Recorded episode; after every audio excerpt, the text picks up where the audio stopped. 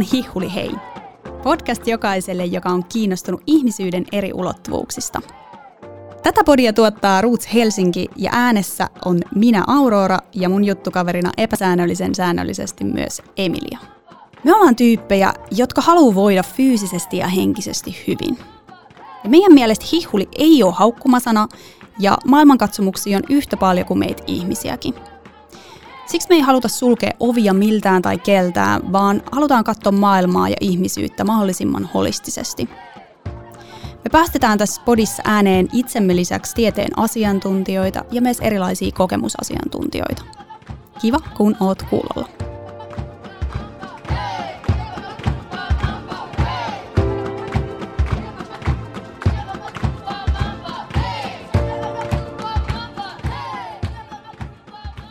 Hihuli hei kaikille siellä.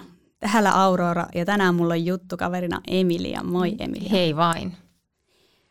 Tänään me puhutaan hihuliudesta ja siitä, mitä se ylipäätään meille tarkoittaa.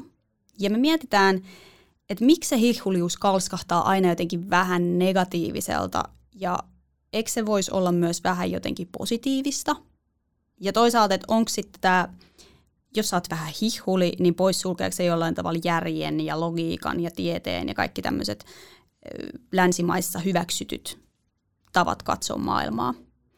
Ja meidän lisäksi tänään vielä tänne langoille hyppää myös päivän vieras Toni Dunderfeld. Mutta ennen kuin hypätään päivän varsinaiseen asiaan, niin kerro Emilia, miten sun päivä on alkanut? Mun päivä on alkanut oikein kivasti. Mä oon superiloinen, että me ollaan täällä. Tämä on ollut tämmöinen meidän projekti, mitä me ollaan ehkä jo hetken pyöritetty mielessään, että me saadaan startattua meidän oma podi. Niin ihana istua täällä nyt sinun kanssa. Miten sun päivä? No aika samoissa fiiliksissä. Me ollaan nyt aamupäivässä ja äm, oikeastaan mä aloitin yrittäjänä tässä muutama aika sitten. Ja olen pystynyt nukkumaan aika myöhään aamuisin, niin mulla oli tänään vähän poikkeuksellinen aamu, että piti herätä ihan seiskalta. Mm. Niin se olikin yllättävä, yllättävä niin. vaikea, vaikea teko, mutta täällä ollaan ja aamussa on hyvä energia. Joten... Mm. Mä katsoin, vielä eilen illalla ajattelin, että mä tänä aamulla lähden lenkille. Mulla oli kova, kova tahtotila. Vähän kova tavoite. Mutta se oli liian kova tahto. niin se kuoriutui pois. Hyvä, että päästiin tänne. Pääsimme tänne. Tota, mutta ennen kuin lähdetään pureskelemaan tätä hihuliutta Tonin kanssa, niin mitä sä arvioit sun omaa hihuliutta? Oot sä hihuli ja millä tavalla sä oot hihuli? No kyllä mä koen, että mä oon hihuli. Mä oon hihuli, sanotaan semmoinen omalla, omalla tavallani ja omissa sfääreissäni hihuli. Varmaan tämä on termi, mikä hyvin paljon riippuu kontekstissa, että mistä puhutaan ja minkälaisessa ympäristössä ollaan, mutta um, ehkä mulle hihuliutta on semmoinen usko asioihin, mitä välttämättä länsimainen tiede ei todenna tai jollain tavalla pysty perustelemaan, mutta kuitenkin asioita, mihin itse uskoo ja mikä on tavallaan itselle se todellisuus ja mitkä on itselle totta maailmassa. Ja se ei tavallaan tarvitse sitä, että siellä on välttämättä se tiede perustana tai pohjalla ja tai kaiken ei tarvitse jotenkin käydä järkeen, että asiat voi myös tehdä intuitiivisesti ja – niin, ja siihen Sitä kautta uskoa asioita. Niin, siihen liittyy mun mielestä semmoinen vapaus. Mm. Et, kyllä mä ainakin itse ajattelen, että, että ne hihhulit asiat mun omassa elämässä on semmoisia niin aika vapauttavia. Että hei vitsi, kun mielenkiintoinen joku tällainenkin outo juttu, mihin voi tutustua ilman, että tarvii jotenkin määritellä, mitä se on tai, tai mistä se tulee. Tai jotenkin se antaa semmoista niin kuin, tietynlaista mahdollisuuden tutustua kutkuttaviin juttuihin, missä ei välttämättä ole mitään järkeä.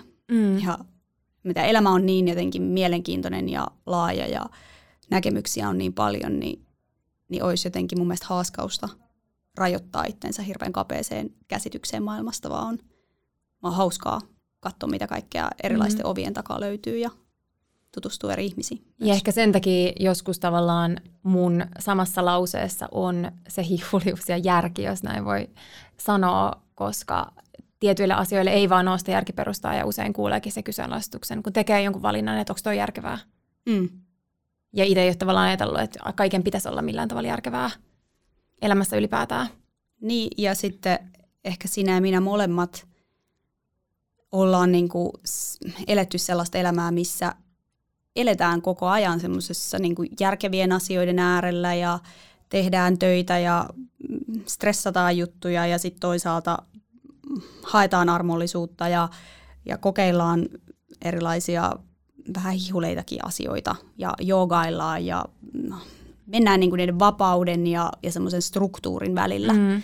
Et mun mielestä semmoinen niin vapaus ja kaos ja järjestys ja, ja sekamelska on paljon myös semmoista jotenkin kuvaavaa, mikä liittyy myös tähän hihuliuskeskusteluun. Ja semmoinen ehkä, me ollaan molemmat toimittu konsultteina ja oltu mm. hyvin semmoisessa bisnesorientoituneessa ympäristössä, missä hirveän monta asiaa määrittää tavoitteet. Ja mm. kaikkien tavoitteiden pitää olla tosi konkreettisia. Ja sitten mä oon hirveästi työstänyt mun elämässä sitä, että kaiken ei tarvi olla tavoitteellista ja kaikille ei tarvi olla jotain, tavallaan sun ei tarvi nähdä, mihin sä oot menossa jonkun tämän asian kanssa, että sä voit vaan tehdä asioita. Niin. Päämäärätietoisuus on ja vähän hyvä, niin, niin, mutta myös ehkä välillä vähän niin kuin lukitseva. Mm. Että voi olla huoleton elämässä ilman, että on ihan täysin kuin takki auki. Niin. Ja toi onkin varmaan semmoinen en mä tiedä, musta tuntuu elämän loputon tasapaino hakeminen mm. sen välillä. Miten olla sopivasti takki auki, mutta kuitenkin vähän tietää, että mihin sä oot menossa. Joka siis taas helpottaa vaan elämää. Joo, siis mähän selvitin, että Wikipediassa hihulius on määritelty seuraavasti. Että hihuli on alun perin jyrkästä lestadiolaisesta tai kiihkoilijasta, intoilijasta käytetty halventava nimitys, mutta nykyään sillä viitataan myös mitä tahansa uskontoa vahvasti kannattavaan henkilöön. Ja tätä sanaa on käytetty 1800-luvulta asti, ja sana muodostui lestadiolaisten tilaisuuksissa liikutuksissa olleiden hih-huh-huudoista. Eli lestadiolaisuuden yleinen nimitys oli 1800-luvulla hihulilaisuus – ja tämä oli aika yllättävää. Mm. Hyvin tämmöinen uskonnollinen. Hyvin uskonnollinen. Ja myös sitten urbaani sanakirja, joka tiivisti tämän vähän napakammin, niin sanoi, että voimakkaasti uskonnollinen ihminen, yleensä vastenmielisellä tavalla, useimmiten joko lahkolainen fundamentalisti tai uskonnossaan, uskossaan ulospäin suuntautunut.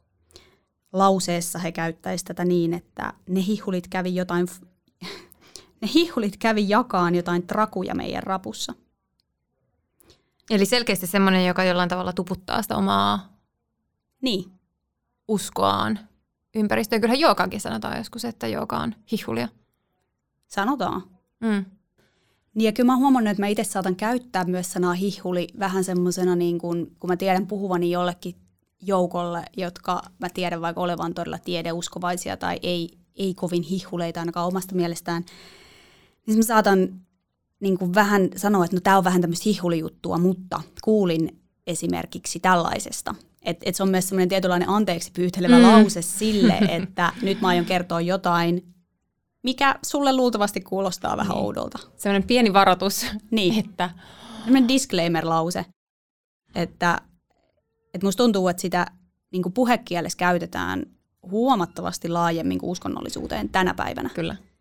Se Ainakin kaikki, kenet mä kysyin ennen ennen tätä meidän podcastia siitä, että mitä hihulius herättää mieleen, niin musta tuntuu, että sieltä tuli kaikenlaista taidehippiä mm. enemmän kuin tiettyyn uskontoon tai mihinkään uskontoon edes liittyvää. Ehkä siksi, koska niin harva on uskonnollinen tai vahvasti uskovainen tänä päivänä.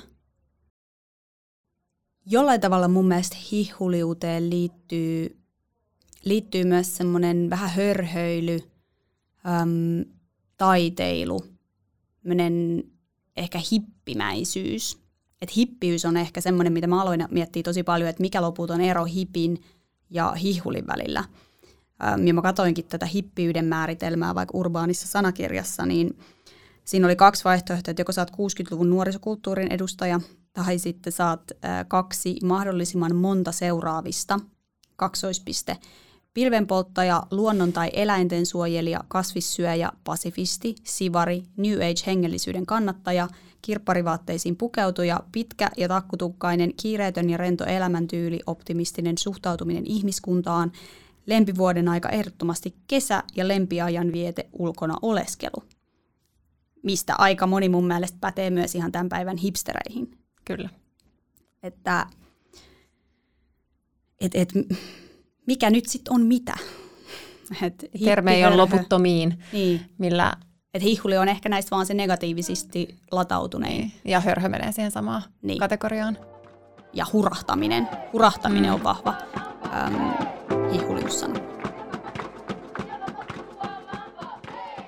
Koska meistähän ei Emiliankaan kumpikaan ole muuta kuin kokemusasiantuntijoita tässä hihuliudessa, niin me ajateltiin kilauttaa tässä kohtaa kaverille. Ja tänään meidän kaveri on siis Toni Danderfeld. Ja hän on siis psykologi, valmentaja ja tietokirjailija ja monelle tuttu myös Ensitreffit alttarille TV-sarjan asiantuntijana. Ja just nyt Toni kouluttaa muun muassa kriittisen korkeakoulun holistisen psykologian koulutusohjelmassa. Tervetuloa, Toni. Sä oot pohdiskellut paljon tätä ihmisen henkistä ja psykologista kehitystä ja erilaisia ulottuvuuksia. Ja sit sä oot kirjoittanut tämän kirjan, mistä sä mainitsit valoisaksi henkisen psykologian perusteet, jossa käsitellään holistista ihmiskuvaa. Niin mua kiinnostaisi ihan ensiksi kuulla sulta, että mitä sul tulee mieleen, kun puhutaan, puhutaan käytetään sanaa hihuli. Mitä, mitä se herättää sussa? No hihulisana varmaan herättää vähän negatiivista fiilistä ja jotenkin, että se on niin kuin hyvin arvotettu, arvotettu sana ja varmaan käytetään yleensä silloin, kun halutaan vähentää jonkun ihmisen arvoa tai halutaan, halutaan arvostella hänen elämäntapaansa tai harrastuksiaan tai näin, että mä en ole varmaan koskaan käyttänyt sitä sanaa, en itsestäni enkä muista.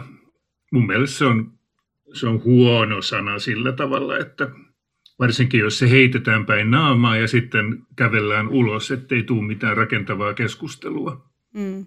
Niin me puhuttiin tässä just siitä, että usein se on tavallaan sana, jolla halutaan luokitella ihminen johonkin ja ehkä jollain tavalla korostaa sitä jotain outoutta, mikä toisessa ihmisessä on, että se on semmoinen niin erottelun työkalu. Ja me taas itse koetaan, että se hihuli, jos voitaisiin nähdä myös vähän positiivisempana, ja ehkä se väritystä voisi myös pikkuhiljaa alkaa muuttamaan, koska ihmisen semmoiset erilaiset henkiset ulottuvuudet on myös nyt ehkä tullut erilaiseen valoon viime vuosina. Miten sä niin kuin psykologina määrittäisit sen, että mitä me kehitetään, kun me kehitetään itseämme? No sen voi nähdä just vaikkapa tämän neljän linssin kautta sitten, eli fyysistä terveyttä, sitten sosiaalista ymmärrystä ja vuorovaikutusta ja ihmissuhteita ja sitten oman psyykkeen ymmärtämistä. Ehkä sä viittaat siihen niin kuin eniten. Eli ihmisillä on valtava suuri tarve ymmärtää, miten ajatukset liikkuu. Miksi mulla tiettynä päivänä on ajatuksia siitä, että haluan muuttaa jenkkeihin, ja seuraavana päivänä mulla on ajatuksia siitä, että haluan muuttaa Kouvolaan. Siis haloo, mistä niin kuin, miten ajatukset liikkuu. Ja tunteista on valtava tarve ymmärtää, että miksi esimerkiksi, tai mun kielen käytössä, että miten erottaa tunteet ja römpiöt keskenään. Tunne on se perusfiilis, joka tulee jostain. Se voi olla plussa tai miinus. Ja römpiö on sitten se fiilis, joka jää pyörimään ahdistavasti. Ja ihmisillä on siis valtava tarve ymmärtää, miten se psyyke toimii, miksi mulla niin kuin välähtää mielessä tällaisia ajatuksia, tällaisia tuntemuksia. Niin se on sitten yksi tätä itsetuntemusta.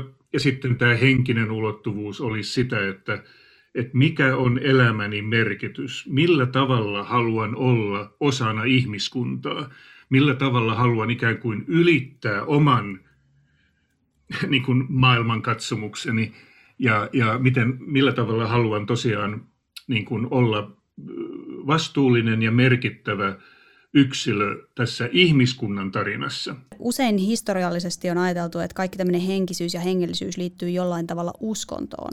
Eli näetkö sä, että niin. sitten se uskonto on ollut se tapa luoda ja antaa merkityksiä asioille? No näinhän se on ihmiskunnan siinä sanotaan kolmen tuhannen vuoden historiassa, että, että mitä tarkalleen uskonto oli ennen intialaisia uskontoja, se on vaikea sanoa, mutta viimeiset 3000 vuotta on ihmiset ovat luoneet näitä merkityksiä niin kuin proisoiden niin kuin ylimaalliseen, jumalalliseen, hengelliseen. Ja, ja tämä on niin kuin selkeä henkisyyden ja hengellisyyden ero, että henkisyydessä ei tarvitse olettaa mitään ihmisen ulkopuolista energiaa tai voimaa. Siis voi olettaa, jos haluaa, mutta henkinen humanistinen psykologi ei välttämättä oleta mitään jumalallista voimaa. Jos asiakas tulee vastaanotolle ja sanoo, että hän on puhunut enkeleiden kanssa, niin silloin psykologi on, on kiinnostunut. Ai jaa, tämä on sun tapa luoda merkitystä, kiinnostavaa, kerro enemmän. Mutta psykologi tiet, psykologia tieteenä ei ota kantaa niin kuin ihmisen psyykkeen ja henkisyyden ulkopuolisille hengellisille voimille. Siis niitä voi olla, mutta se ei kuulu psykologiaan. Sitten se kuuluu metafysiikkaan, teologiaan, esoteriikkaan ja niin edelleen. Vaikka on olemassa kymmeniä satoja henkisiä perinteitä, niin ne voi vielä niin kuin tiivistää kahteen. Eli yksi on se perinne, joka lähtee täältä ikään kuin päästä alaspäin. Tarkoittaa, että ensin mietitään asioita, sitten avataan niin kuin sydänkeskus ja sitten mennään niin kuin ikään kuin läpi koko kehon, jos näin sanoo. Ja toinen henkinen perinne suunta on ikään kuin päinvastainen. Siinä lähdetään täältä alhaalta ja nostetaan sitä henkisyyttä kohti taivaita. Ja, ja, ja nämä molemmat perin, niin kuin isot perinteet sopii eri ihmisille, mutta yleensä se hihulimaisuus tulee siitä, että ihminen ikään kuin nostattaa sitä henkisyyttä kohti huikeita visioita ja unohtaa, että jalat olisi hyvä pitää maassa. Eli se näkyy sitten näissä hengellisissä ryhmissä, missä on joku hyvin voimakas guru tai opettaja, joka sitten ikään kuin ohjaa sinut pois tästä fyysisestä ja sosiaalisesta maailmasta kohti hengellisiä korkeuksia. Ja siinä käy hyvin usein huonosti, jos ei muista pitää niin kuin, jalat maassa ja oma järkevä ajattelu niin kuin koossa. Mm. Eli mun henkisyyteen kuuluu sekä ajatteleminen, tunteminen että tahtominen. Eli, eli esimerkiksi fiksu, luova ajattelu on mun mielestä myöskin henkistä, kun taas tietyissä ryhmissä sanotaan ihmiselle, että älä ajattele itse, että eläydy suurempaan kokonaisuuteen ja niin edelleen, mikä on sinänsä ihan ok, mutta tietysti psykologina tapaa paljon ihmisiä, jotka ovat sitten niin kuin menettäneet otteensa tästä arkielämästä, kun se henkisyys on nostettu täältä alhaalta ylöspäin sen sijaan, että se laskeutuu tähän kehollisuuteen. Mm. Niin nämä on nyt näitä tällaisia perusajatuksia tästä henkisestä kentästä. Mm. Okei, eli voisiko siis sanoa, että se, että se henkisyys on aina jollain tavalla jotain semmoista, mitä ei pysty määrittelemään tai jota ei pysty vahvistamaan jollain tieteellisellä, materialistisella, fyysisellä tai edes tämmöisen niin kuin lapsuuskäsityksen kautta, vaan että se henkisyys on jotain semmoista vähän selittämätöntä. No niin, katsos, mä, mä tiedän, toi on yleinen niin kuin näkemys, mutta tuohon sun lauseisiin liittyy niin monta oletusta, että ensinnäkin, mitä on tiedettä, mm. niin, niin meillä on tapana ajatella, että tiede on vain, tosiaan niin kuin sanoit, materialistista tiedettä, eli katsotaan, miten atomit ja, ja kemiat liikkuu, ja sitten on monimutkaisia instrumentteja, tekniikoita, joilla analysoidaan tilastollisesti näitä tapahtumia. Se on niin sanottua luonnontiedettä. Mutta nyt koko tieteen historian rinnalla on kulkenut humanistinen tiede, niin sanottu fenomenologia, laadulliset tutkimusmenetelmät, haastattelut, eläytymismenetelmät ja muut. Ja tämä on niin kuin hassua vaan, että, että, että meidän kulttuurissa samaistetaan tieteellinen toiminta näihin ymmärrätkö näihin laitteisiin, että mitä hienompi laite, sen parempi tiede, mutta niin mm. niin se yksinkertaisesti ei ole.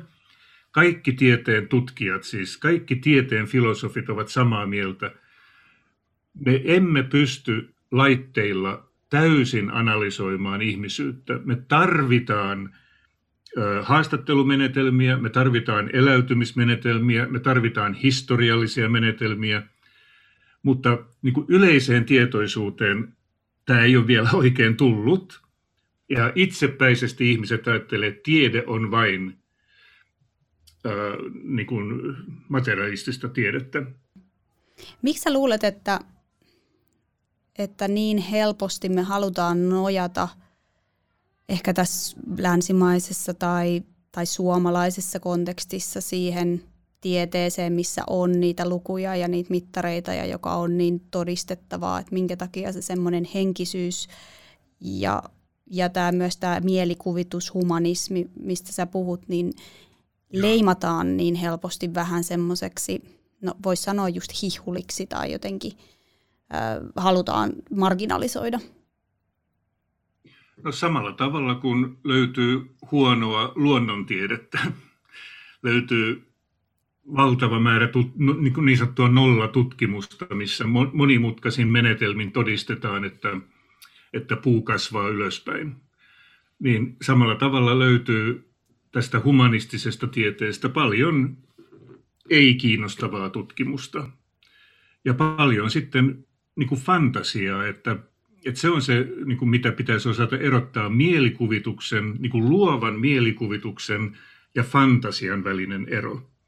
Eli fantasia sitten luo vaikka minkälaisia ajatuskulkuja ja unenomaisia näkemyksiä ja tarinoita. No sekin on kiinnostava, mutta mielikuvitus, ihmisen luova mielikuvitus on yksi osa todellisuutta ja, ja sitä vaan yksinkertaisesti ei niin kuin huomata, että, että tiukinkin tiedemies käyttää mielikuvitustaan. Sitten vasta Nobelin palkintopuheissa nämä tiedemiehet uskaltaa myöntää, että juu, että, että kyllä meillä oli intui, hyvä intuitio, kun me löydettiin tämä uusi, uusi tota välittäjäaine. Ja ihan selvästi 2000-luvulla ihmiset niin kuin äänestävät jaloillaan ja ihmiset sitten lähtevät tosiaan joogaamaan, meditoimaan hiljentymisleireille, sillä ihmiset selkeästi kokevat, että heissä on tällaista luovaa, luovaa tarkoitushakuista, merkitystä luovaa, sanoisiko drivea, jos nyt puhuu tällä kielellä. Ja sitten ihmiset etsii sitä kaikkialta. Ja tietysti toivoisi, että me saataisiin Suomeen tällainen holistinen psykologia sitten. Meillä alkaa nyt kunnon täydennyskoulutus ammattilaisille, alkaa nyt tässä keväällä 2021. Ja sillä tavalla me tehdään töitä, että meillä olisi varsinkin kasvatustieteilijöille, hoitotieteilijöille, terapeuteille niin kuin tällainen vankka, hyvä ihmiskäsitys, jossa myöskin tämä mainittu henkinen ulottuvuus on mukana. Sä oot käyttänyt muutama otteeseen sanaa huuhaa. Miten sä määrittelet, minkä sä lasket menevän huuhaaseen? No huuhaa olisi sitten se, että sä käytät enemmän fantasiaa kuin mielikuvitusta. Se olisi ehkä lyhyt määritelmä. Ja huuha on sitten sitä, että, että se on niin sinun henkilökohtaista elämyks maailmaasi, että sitä on vaikea niin kuin yleistää edes parhaamman ystävän niin kuin elämänpiiriin. Että huuhaassa helposti se oma sisäinen valtava kokemus niin kuin yleistetään. Joskus koko yhteiskuntaa tai koko maailmankaikkeutta niin kuin syleileväksi. Ja silloin se yleensä menee sitten fantasian puolelle. Hmm. Mielenkiintoinen tämä fantasia ja mielikuvitus. Hmm. Elääkö sinulla Emilia vielä jotain? Mä jäin kiinni tähän sanaan römpiä, mikä Miten sä avaisit sanan römpiä? Onko se niin pitkäaikainen tavallaan tunne, mikä jää vellomaan? Näin sä taisit sivuttaa. No, no silloin, silloin siirrytään psykologian puolelle, eli, mm. Eli ihmisen tunnemaailmassa syntyy koko ajan tunteita. Eli, eli ihana aurinkoinen päivä, vau, kiva fiilis. joku mukava ihminen, ihmisen kanssa saan tehdä podcastia, jees, innostava fiilis, mutta sitten tulee vastoinkäymisiä, rahat on loppu, huono fiilis, en päässytkään opiskelemaan sitä, mitä mä halusin, voi että nyt on kyllä ihan P- ja V-mäinen fiilis, niin näitä tunteita tulee ja menee koko ajan suhteessa maailmaan ja suhteessa omiin tavoitteisiin. Mutta römpiö on tunne, johon liittyy kaiken maailman selitystä, voivottelua, mietteitä, jotka alkavat tehdä siitä tunteesta tällaisen kelaavan tunteen. Ja se tarkoittaa, että, että, että se tunne ei irtaudu ikään kuin mun mielestä sen jälkeen, kun se tilanne on mennyt ohi, vaan se jää pyörimään mun mieleeni. Ja ihmiset sekoittaa tunteet ja römpiöt keskenään. Ja hyvin monet ihmiset, jotka sanoivat, että he ovat tunneihmisiä, he tuntevat herkästi, niin he ovat oikeasti römpiöihmisiä, eli he kelaavat jatkuvasti tällaisia tunnesisältöjä, johon sitten on liittynyt erilaisia ajatuksia, tulkintoja, voivottelua, arvostelua, syyttelyä, pelkoa ja niin edelleen. Ja tämä on tällainen tärkeä, tärkeä tunnetietoisuuden oppiläksy, että oppii omassa elämässään erottamaan tunteet ja römpiöt. Ja tätä ei tehdä selkeästi niin kuin, niin kuin tällä hetkellä. On, on valtavasti tunnekeskustelua Suomessa, että tunteet ovat tärkeitä, ole rehellinen tunteillesi, ää, tällaista puhetta.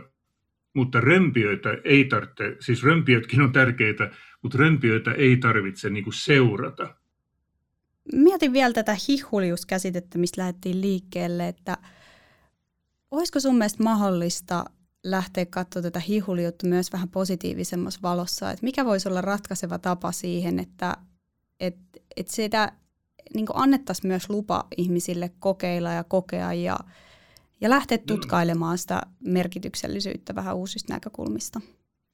No ehdottomasti se olisi hyvä. Mä ajattelin, että se hihulisana on sitten – ehkä nyt sitten se on saanut niin negatiivisen leiman, että mielellään keksis ehkä jonkun toisen sanan, mutta ehdottomasti tähän kuuluu nyt sitten aikuisen ihmisen elämänkaareen, että hän todella tarkastelee ja osallistuu erilaisiin ryhmiin ja toimintoihin ja ikään kuin testaa mielessään, että mikä on mun, mulle hyvä viiteryhmä.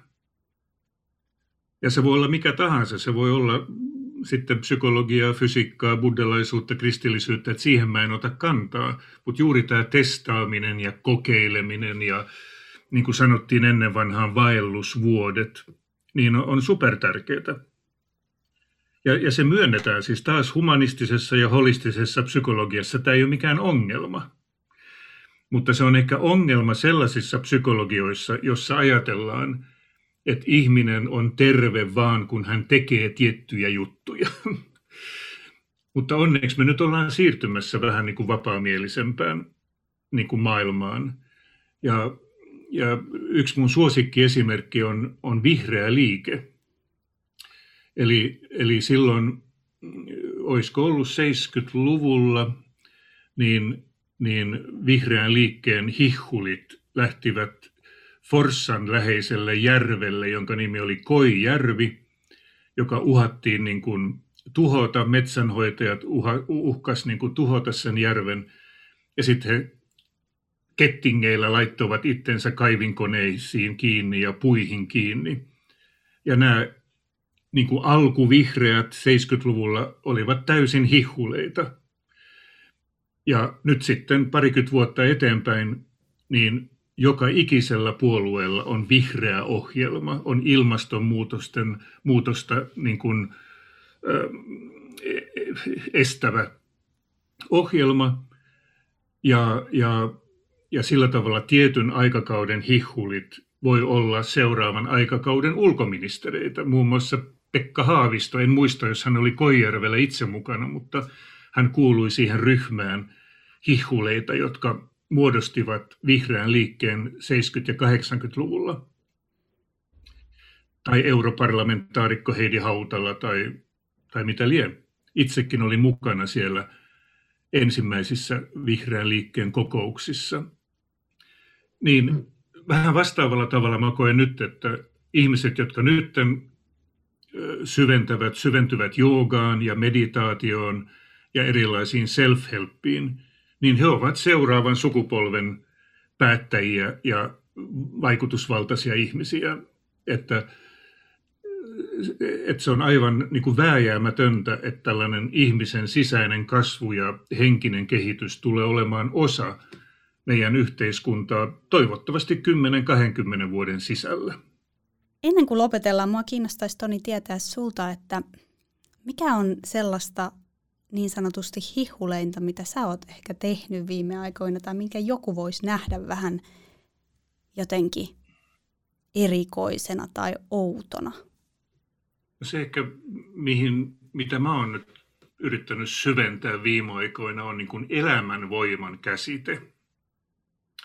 Eli elämänvoima yleensä liitetään luontoon ja kukkiin ja kevääseen – ja jotkut ihmiset menee halaamaan puita tai etsimään niin kuin elämänvoimaa ja energiaa luonnosta, niin taas tämän mun tietyn ammatinvalinnan ja kiinnostukseni johdosta, niin mä tällä hetkellä tutkailen niin kuin psyykkeen elämänvoimaa.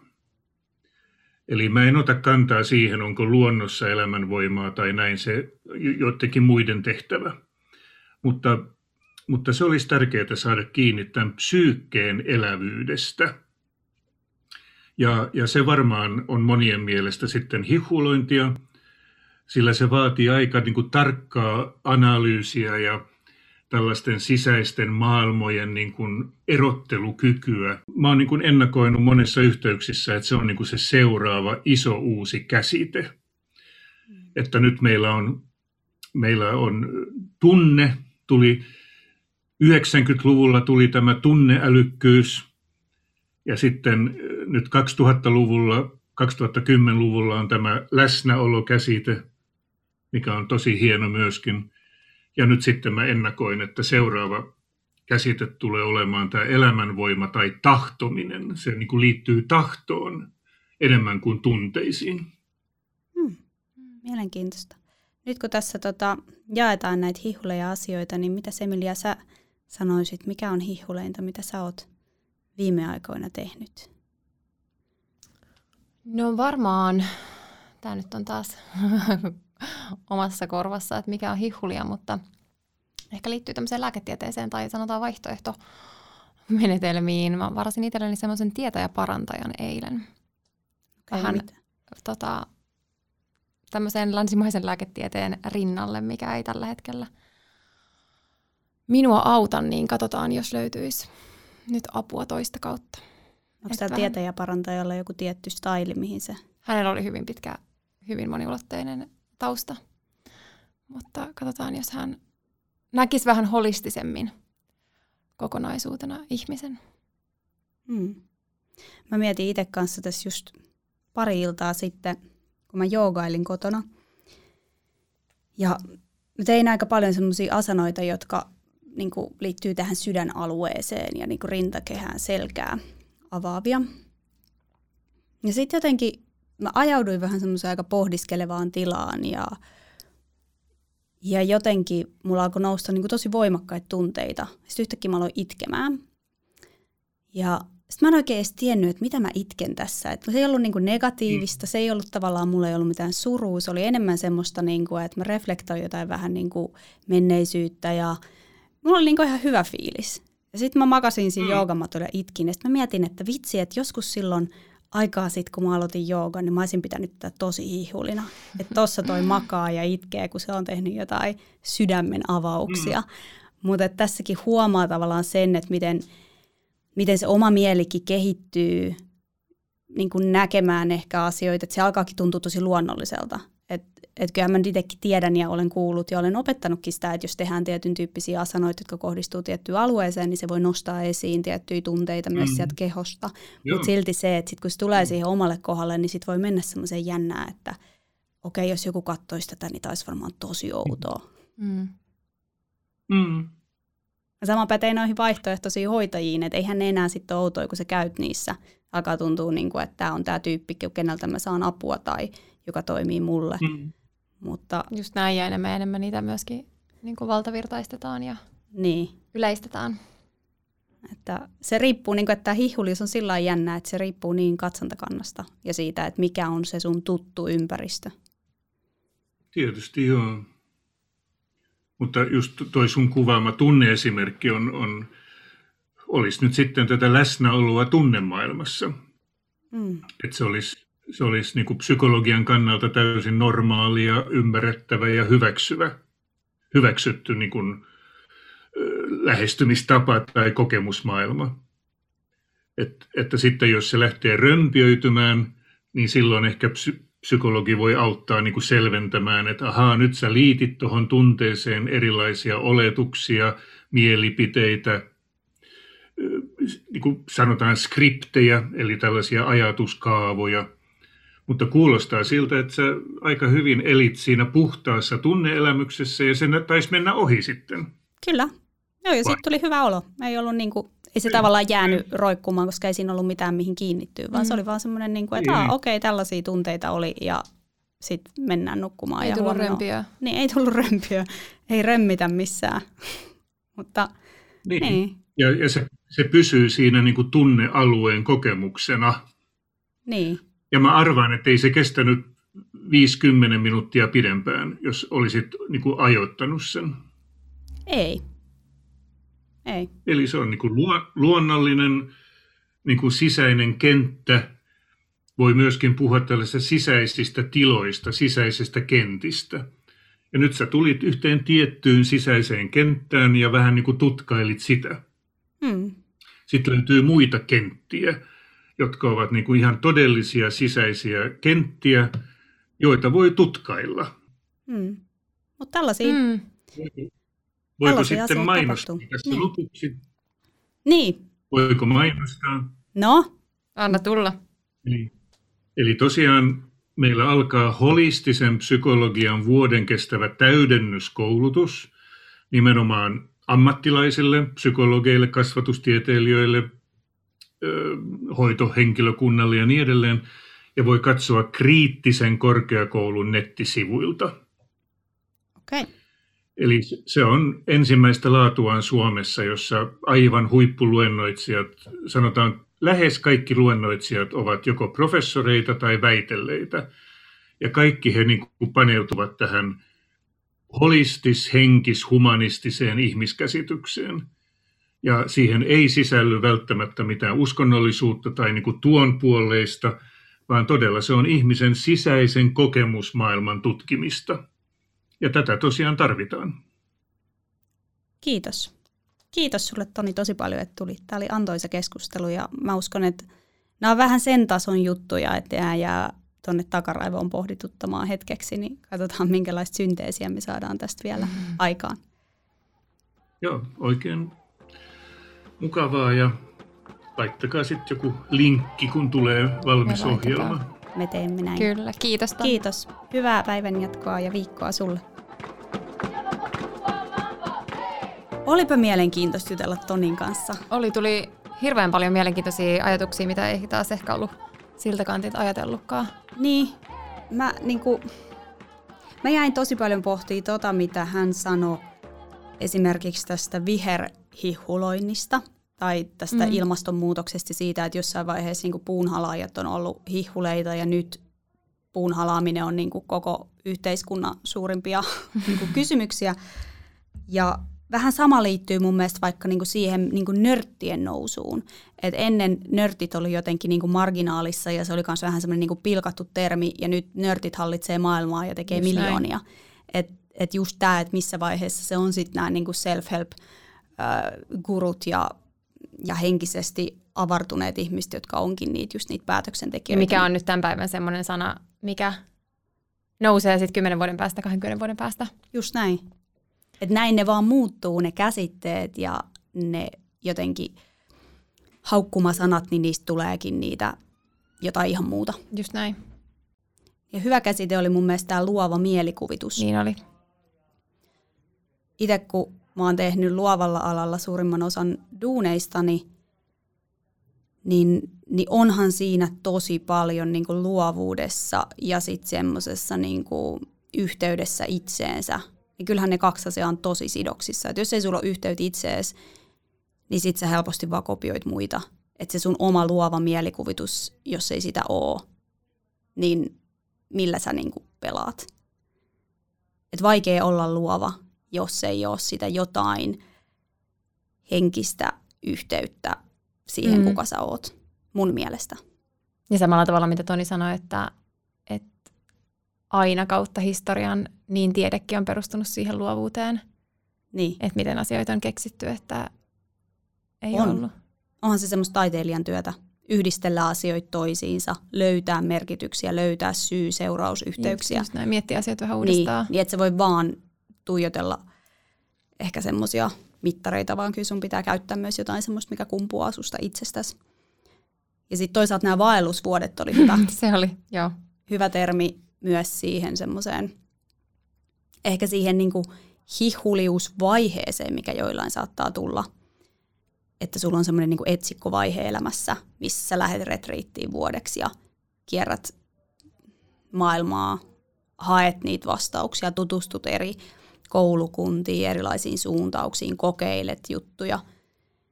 Niin sitähän se vaellusvuodet on. Se ei mm. välttämättä ole niin, niin kuin fyysistä vaeltamista maasta toiseen, se voi olla myös vaan niin kuin henkistä vaeltamista, että sä etit niitä, sä luet niitä self-help-opuksia, yrität etsiä sitä jotain syvempää merkitystä sille sun olemassaololle.